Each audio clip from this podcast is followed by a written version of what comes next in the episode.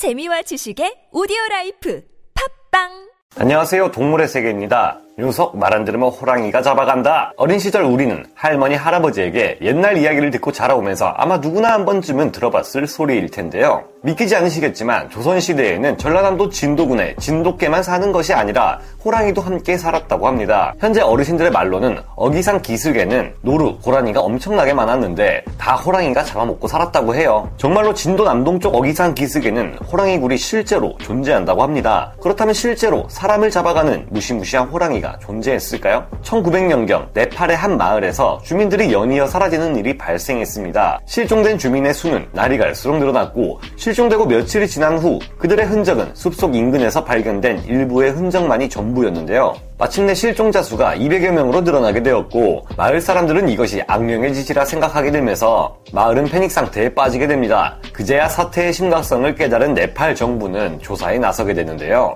네팔의 특수부대인 구르카 전투 특수부대마저 투입되어 대대적인 조사에 나선 결과 범인의 실체가 드러나게 됩니다. 실종된 200여 명의 주민 외에도 네팔과 인도 북부에서 236명의 인간을 더 해친 이 범인은 놀랍게도 하늘 품은 악령이 아닌 바로 인도 참파와새 한 암컷 벵골 호랑이였습니다. 역사상 가장 많은 사람을 해친 맹수로 기록된 참파와새 암컷 벵골 호랑이. 그 많은 사람이 이 호랑이에 의해 죽은 것이란 걸 어떻게 아냐고 조사해봤냐고 하신다면 할 말이 없어지지만 이 기록은 당시 네팔과 인도 북부에서 비슷한 시기에 사라진 사람들과 숲속에서 발견된 흔적들을 바탕에 카운팅했다고 하네요. 다시 본론으로 돌아가 네팔 정부가 특수부대를 동원해 이 벵골 호랑이를 잡으려고 했지만 이미 희생자는 400명이 넘은 상태였다고 합니다. 추적 끝에 네팔군은 호랑이를 추적하는 데 성공했으나 가진 수단과 방법을 동원해봐도 호랑이는 도무지 잡히지 않았는데요. 이윽고 네팔군의 추적을 피해 인도의 쿠마온 지방으로 넘어간 이 호랑이는 그곳에서도 수많은 희생자를 내게 되었고 호랑이가 넘어왔다는 소식을 들은 인도 역시 모든 수단을 동원했지만 참파와새 호랑이는 영리한 데다 매우 민첩했기에 오히려 인간들을 비웃듯 활개치고 다닐 뿐이었습니다. 참파와새 호랑이는 인도에 내려와서도 사냥을 멈추지 않았는데요. 일주일에 한 번씩 사냥하는 호랑이의 습성과 맞아떨어지게 희생자는 일주일에 한 번꼴로 나타나게 됩니다. 내로라 하는 사냥꾼들과 구르카 용병들마저 호랑이를 잡는데 실패하게 되면서 결국 참파와의 호랑이는 436번째 희생자를 내게 되는데요. 계속되는 호환에 주민들은 밖으로 나가는 것을 극도로 꺼리게 되었고 주민들이 밖으로 나가 일하지 않게 되자 농작물의 수확량은 현저히 떨어지게 되면서 먹을 것이 없었던 이곳은 결국 심각한 굶주림에 빠지게 됩니다. 더 이상 호랑이가 날뛰는 것을 볼 수 없었던 이들은 희대의 용병을 부르게 되는데요. 그는 바로 전설의 명포수로 불리는 에드워드 제임스 코벳, 짐 코벳을 고용하게 되는데 초등학교 2학년 9살의 나이에 엽총을 사용해 표범을 사냥하면서 일찌감치 재능을 보인 짐 코벳은 훗날 이 재능을 이용해 위대한 사냥꾼이 됩니다. 그 전설의 시작이 바로 참파하새 호랑이 사냥이었는데요. 참파하새 호랑이 사냥에 투입될 당시 영국 육군 보병 장교였던 짐 코벳은 8피트 약 2.4m에 달하는 호랑이를 잡기 위해 작전을 짜기 시작합니다. 호랑이가 쇠 냄새에 매우 민감해 총을 들고 접근할 시 총에서 나는 쇠 냄새를 맡고 귀신같이 도망간다는 것을 알아차린 짐 코벳은 최대한 새 냄새를 안 나게 하기 위해 가진 방법을 다 동원하는데요. 한참 호랑이를 추적하고 있던 그때 이 호랑이는 또다시 사냥을 시작하게 됩니다. 또 다른 희생자를 낼 수 없었기에 짐 코벳은 피자국을 추적해 위치를 파악하기 시작했고 쇠냄새를 잘 맡는다는 것을 역이용하는 작전을 고안하게 되는데요. 지역 주민 수백 명을 동원해 소리를 내면서 쇠냄새를 풍기며 산 꼭대기에서 호랑이를 몰기 시작하는 작전을 펼친 짐 코벳. 사람들이 호랑이를 몰아오는 동안 짐 코벳은 온몸에 진흙과 동물의 배설물을 뒤덮어 최대한 쇠냄새를 감추고 호랑이가 달아날 만한 곳을 계산하여 매복하고 있었습니다. 짐 코벳의 작전은 정확히 적중했고 마침내 짐 코벳은 호랑이를 포획하는데 성공하게 되는데요. 조사 결과 이 호랑이는 암컷으로 밝혀졌고 두 개의 치아가 심하게 부러져 있는 것을 발견할 수 있었습니다. 이 모든 것을 종합한 끝에 전문가들은 사냥함에 있어 어려움을 겪었던 호랑이가 비교적 사냥하기 쉬운 사람을 공격한 것이라고 추정했는데요. 하지만 일각에서는 참파와 새 호랑이의 이빨이 부러진 것은 인간에 의해 공격을 당했기 때문이라고 합니다. 맹수 가운데 가장 공격적이고 위협적인 성질을 가진 호랑이는 본래 인간을 사냥하지 않는 것으로 알려진 동물인데요. 마치 상어들이 인간을 다른 먹잇감으로 인식하고 물었다가 바로 뱉어버리는 행위와 같이 호랑이가 보는 시선으로 인간들은 자신들처럼 네 발로 걷지 않는 이족보행하는 신기한 생명체일 뿐이라고 합니다. 물론 이것은 호랑이가 사냥에 실패해 굶주린 상태거나 나이가 들어 기력이 약해졌다거나 병약한 개체가 아니라는 전제가 있어야 하겠지만요.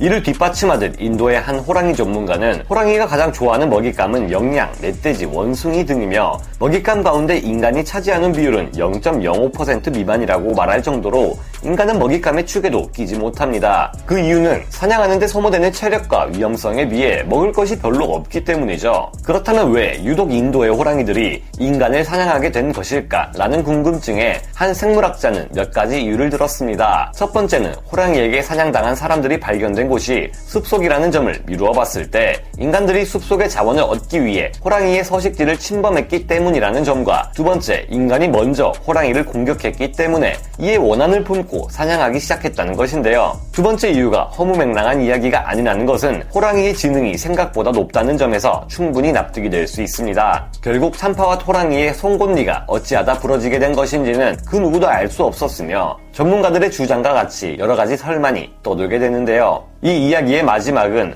호랑이를 포획하면서 영웅이 된 짐 코벳의 이야기로 다시 돌아가게 됩니다. 희대의 맹수를 처치한 짐 코벳은 그 공적을 인정받았고 지방 영주들에게 현상금을 받게 되는데요. 여기서 짐 코벳은 이 현상금을 모두 거절하고 현상금을 희생자들의 유족을 돕는 데 쓰라며 기부했다고 합니다. 훗날 짐 코벳이 쓴 회고록에 따르면 그런 맹수로 절망에 빠진 이들을 돕는 게 먼저 생각할 일이라며 그때 당시에 현상금을 거절한 이유를 밝히기도 했는데요. 목숨을 걸고 사냥에 나섰기에 만약 저였다면 조금은 받았을 것 같은데 역시 깜냥이 남다르네요. 참파와의 호랑이 사냥을 시작으로 이후에도 짐 코벳은 11마리의 맹수들을 포획하였고 그로 인해 짐 코벳은 훈장을 받으며 대령까지 진급하게 됩니다. 또한 그는 이 업적들로 인해 힌두교, 자이나교에서 수행 활동을 하는 고행자들의 총칭인 사두라 불리며 성인급 추앙을 받았다고 하는데요. 짐 코벳의 찐 업적은 훗날 더 빛을 발하게 됩니다. 명사냥꾼이었지만 자연보호에 앞장선 인물이었던 그는 야생동물 보호를 위해 인도 최초의 국립공원을 만들었고 이 국립공원은 그를 기념하기 위해 이름을